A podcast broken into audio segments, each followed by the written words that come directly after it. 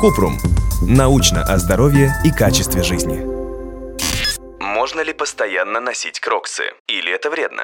Кратко. Кроксы – это популярная марка обуви, которая может показаться очень удобной. Производители называют свой продукт ортопедической обувью, но нам не удалось найти научных подтверждений этим словам. Благодаря свободному мысу кроксы не сжимают пальцы, как большинство современной обуви, но они не фиксируют пятку и стопу в целом, что может привести к дискомфортным ощущениям при частой носке. Поэтому не стоит носить кроксы постоянно, но и совсем отказываться от них не нужно.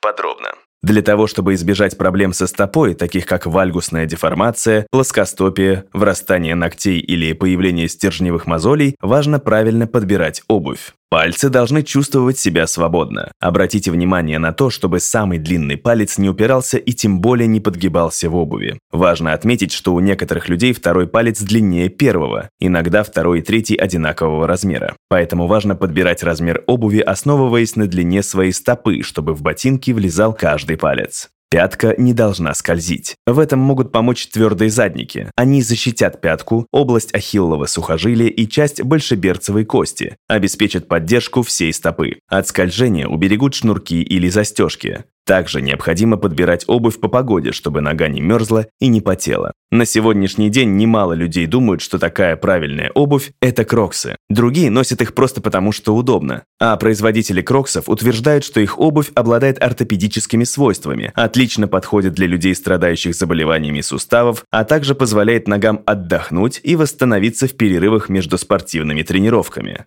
Разбираясь подробнее, у кроксов действительно можно найти немало достоинств. Широкий мыс не сдавливает пальцы ног. Просто ухаживать. Можно носить с носками и без. Доступная цена.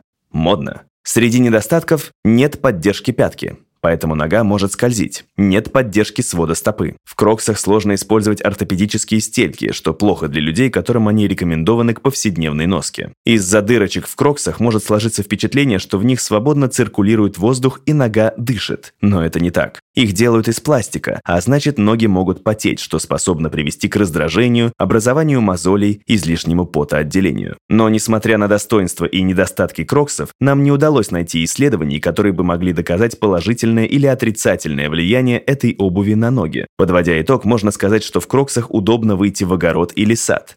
Можно дойти до магазина, поэтому не стоит избавляться от любимой обуви. Но и использовать кроксы для долгих прогулок или занятий спортом нельзя, потому что они не сильно отличаются от шлепанцев не выполняют ортопедических функций, и неправильное использование может привести к травме. Также при появлении любых болевых ощущений в пятке, под пальцами в подушечке, в середине или любом другом месте ступни стоит обратиться за консультацией к ортопеду. Если у вас возникли вопросы, пишите нашему боту в Telegram регистратура Купрумбот. Ссылки на источники в описании подкаста. Подписывайтесь на подкаст Купрум. Ставьте звездочки, оставляйте комментарии и заглядывайте на наш сайт kuprum.media. Еще больше проверенной медицины в нашем подкасте «Без шапки». Врачи и ученые, которым мы доверяем, отвечают на самые каверзные вопросы о здоровье. До встречи!